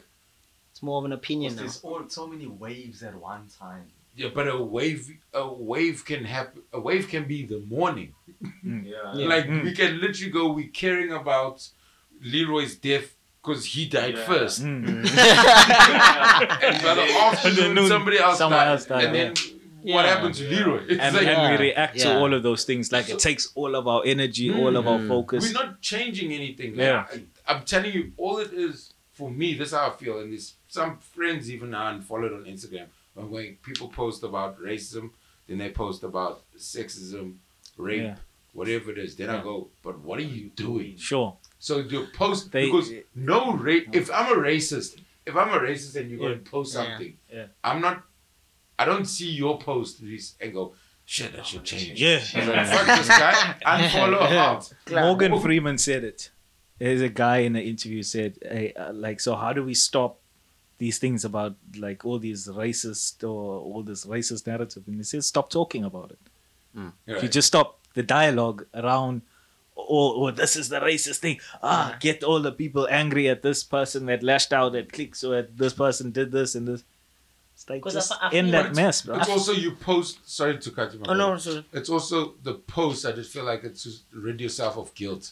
So if you go, I'm not gonna do anything, but on Tuesday you saw I posted. Sure. Yeah, It looks good and nothing's changing, bruh. It's actually making people more lazy. Sure. It's like this. It's like, you know, Lito, you were speaking about like duality in a previous episode. It's like our social media, you know, it's like the best version of ourselves. Yeah. Mm. So it's just like this constant. It's very rare that. In everything you put on social media is about your personal elevation. Even when you're criticizing yourself, you're doing it so that you can feel like, oh, look at me, I'm humble. I'm putting myself down to get you to that same point. So everything that you put online is only there to boost the ego of whoever's posting. Right. Regardless of the issue, the content. Yes, this terrible thing could have happened. There's like a balance of, are we just getting information or are we also being like told, forced to feel a certain way about an issue. So if someone posts about racism, we can say, oh yes, that's bad and that's bad. But you don't just post to put that information out. You want people's buy-in to those situations. It's always like this give and take. I'm giving you this, but I'm expecting something in response. I'm expecting your outrage, because then you agreeing with me. So that's going to elevate me. Yeah. It's not just like when you watch the news on TV, it's just one way. Mm-hmm. They tell you and you're like, oh, shit. That's how I feel. Yeah. And then you can process that personally instead of engaging with the thing. And so when you have that engagement on a topic, it's going to lead to more people wanting to do that to get the response, because it's like an endorphin when you post back and you comment. It's like, building that thing. So I need to get more sensational stuff. Let's get all the racist acts. Yes. Oh, there's sexism there. Let's post about this to feed that machine of posts and likes. And but when that Nathaniel Julius guy, kid passed away, when he was murdered, I wasn't saying anything. Then a friend of mine called me, black chick, and then I was like, and she was just disappointed. Went to school. Together. I don't know if you know Nandi Mabida, Zakes' wife. She plays. Oh. She's in the Beyoncé movie. We went to school together at Holy Family. Oh yeah. So she called and Black is King. Yes. Okay. She plays Lala. A bit more information. She has red short hair. She is what in the movie? Who's Lala? It's the story of Lion King. Yeah, but who's? I know Nala is. Nala, I'm saying. Did I say Lala? Lala, yeah. Sorry, Nala. Yeah. Okay, cool. Nala. I was thinking. I don't know where. Oh, my bad. My bad. Lala. So, I was thinking of the only one Lala. Yama boy. So she played the. She was in the thing. So she called and she's like, "Yo, Rob, this thing's fucked up. What's happened like to colored people and all those things." So her frustration made me realize that the thing that I have accepted is bullshit.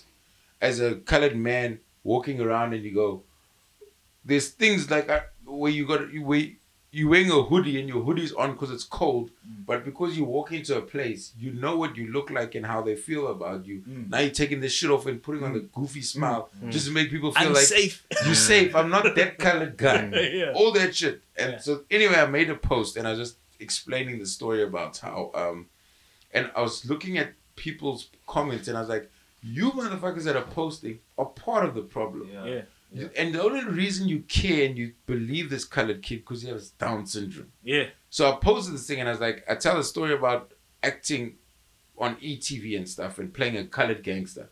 And then my character gets killed. In the next audition I go to, I'm a colored gangster. Then all of a sudden, I'm like, whoa, what's happening here? What other roles do colored people play? Yeah, typecasting. That's my thing. So now I'm like, yo, if you a liberal, educated person who's writing these scripts and you only have place in society for colored people as gangsters. Forget the police. Yeah. You guys, people don't realize all these people that post that their systems in their workplace and at homes are broken. So don't post anything. If you're posting about racism and you're a white person, if you can't go home and have this conversation with your grandfather and your father, shut the fuck up. Sure. Don't give us your opinion because you're not changing your own household. Now you want to come and act like you're down with the movement. It's the same with dudes who post and go, oh, guys, we need to respect women. It's like, yo, bro, if you can't holler at your boys or your brothers, shut the fuck up. Don't tell us these things because it's just this... It's this nice thing to just put it out there and go, I'm good. I played my part. But it's like, yo, bruh, you guys are, we all in the system. You know, as men, all of us here, we can go, yo, I didn't do that thing right that one time. Be part of the problem. I mean, be part of a solution, not the problem. Yeah, but it's, but right now, nobody's admitting to that shit. Nobody's saying what's up. Like, really what's up. So it's like, for me, I'd want to go, before... No social media for a day. If I'm not, obviously you can't make this thing work, but go if you go sit down with your family, and every at the dinner table and every social movement you've joined or try to post about, talk all those points. If you can't do that, then stop doing it. I'd rather post ass pictures. I'd rather be down with your ass. Get that. No, Robbie, I'm with you 100% on that topic because sometimes I feel like. If I post something on social media, I feel like, what would my niece say? Like, what would my granny say? What would my mom say? I try and put them in that same space, so then I can hear their voice saying, nah, so you don't really have to say that. Or like there's times I'm like, I have to put this out because there's someone that maybe will read this and maybe get the point. And then of course you get the people that never get the point. So coming from your point, even as a colored Robbie, when that whole thing happened, I started to see things differently. Like. I was like, only this is the time now when you want to be sensitive towards us coloreds. This is the only time when someone must die, someone must get hurt. That's the only time but you are sensitive. But it's the only time, the only reason you've got to be sensitive is because the child has Down syndrome. And I'm not saying look at that whole point. Getting shot is one story. Right? Sure. But so now the only reason you can you have sympathy is because you go. Yeah, but I know a Down syndrome child, they wouldn't do anything. It's like, but because you don't know colored people well enough and you only see them as thugs, you think that they would do the thing. So that it's that perception of going, why must it be a fuss when a black man is shot in America in front of his kids? So if the kids weren't there, he's guilty. Sure. You know what I mean? So it's like all these people who are fighting this movement. You're still a problem because you don't believe if it's just the individual. They need to have a special thing. Throw some Down syndrome in. Throw them in front of their kids. Oh, now he's innocent. Why can't it just be, yo, this is some bullshit. And I'm innocent. So it's like, white people don't even realize the shit. Even the woke ones, they don't realize how they're part of the problem because in their if you really want to be woke as a white person, get rid of your privilege. Yeah. So it's fine. You can't say things and then go back into your environment. Yeah. You know what I'm saying? You get like, a very minute like a sect of white people that will actually be able to say, oh, yeah, I do see privilege. Yeah. I met a guy that said that to me. But there's also like... Like I also hate it at the same time, like the woke, like anything woke. I hate that word. I can't stand it. It lost its power, but I don't even know ever where it had power. Aren't we just like being informed? Like why do we change it? Like aren't we just being like just informed? You know, woke has been like become like this buzz term for being like the whole progressive liberal thing, and I'm not against that.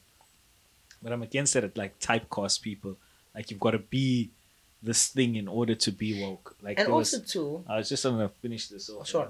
I was at the comedy not so long ago, and this chick came through, a white girl with was done thing.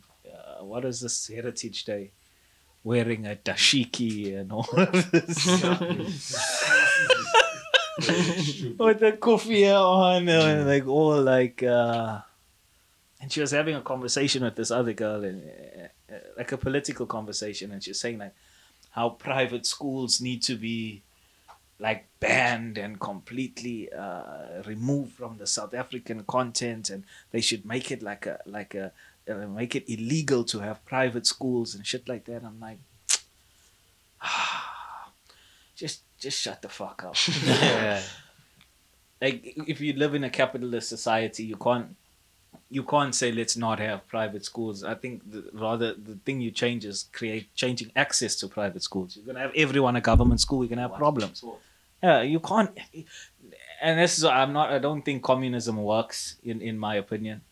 So to try to treat everybody the same is just like it hasn't really proven to work, unless you're gonna run like a dictatorship like China, and then where you can just like, hey, this is what you're gonna do, and you have to toe the line. But in a like a capitalist and liberal state like South Africa, it just doesn't make sense when you want to be that, like almost like a mercenary. Like you want these elitist things just to be done to like, no, cut all like you can't have access to better things. I think the fact that we are able to eventually make money and send your kids to private school or have a better, you earn more and you can have access to better things. I think that's how the world works, and wanting to change those things, I don't know, just in my opinion, it's just like you're asking something that's never gonna happen. It's right. Like you, it's just you, it's a pipe dream. But it's that, but and I feel like what you're saying, that's how I feel when I go, people are always looking out at the greater system. So you go, so people keep going, police system, this, but have you thought about how you can change in your workplace? Like start that movement. Sure. Changing governments, that's a whole other let's have bring up that conversation at lunch. You know what I mean? There we can start working. Sure. Say something at the dinner table. Sure. In your area, area of influence. That's why I'm like, I think it's easier to fight a thing when you go, it's that, than when you have to look micro work. Like when you're looking at it with a microgloss and you like, oh fuck, okay, I'm part of the thing. So I think lots of people are afraid, because you'll be, as a dude, I had to look at myself and go, yo, how am I part of the problem, whatever way? Because you don't have to rape a person or hit a person to be part of the problem. We go, oh, what am I doing? What am I just looking at things when I'm out? Or acting like I can't see. Yes. Yeah. So it's those things, and you go, oh shit, I have turned my head. So and you don't feel proud of it, because especially having three sisters, you go, okay, so I wouldn't let that happen to my sisters. But outside, I've gone. There's been two reasons where you go, I don't want to get fucked up. This is a real one. Sure. Self-preservation. Hey, bro, I don't want to get fucked up. I don't know that girl. She also looks like she's drinking. Maybe she I don't know what she's into. So it's all those things where I've generally gone, I'm going home. And then, you know what I mean? So I understand the fear of not wanting to be in drama and shit. But it's also like, if you're feeling helpless, a person who's feeling helpless and looks at me, who's going, okay, but I'm thinking I can't fight. That person's looking at me like, yo, what kind of human being are you to see me go through this shit? And defenseless and not able to fight back. I think there's no easy fixes, and there's no easy solutions to all of it. Anyway, like hour 45 in. We're gonna wrap that up. Hour. Oh, wow. Shot Gentleman. Thanks again, Robbie, for coming through. Thanks for having me. Shot Domo, Uncle Leroy, Saldino, Mr. Motivation, Mr. Cyril Basker. Down of the Baskerville. The Baskerville.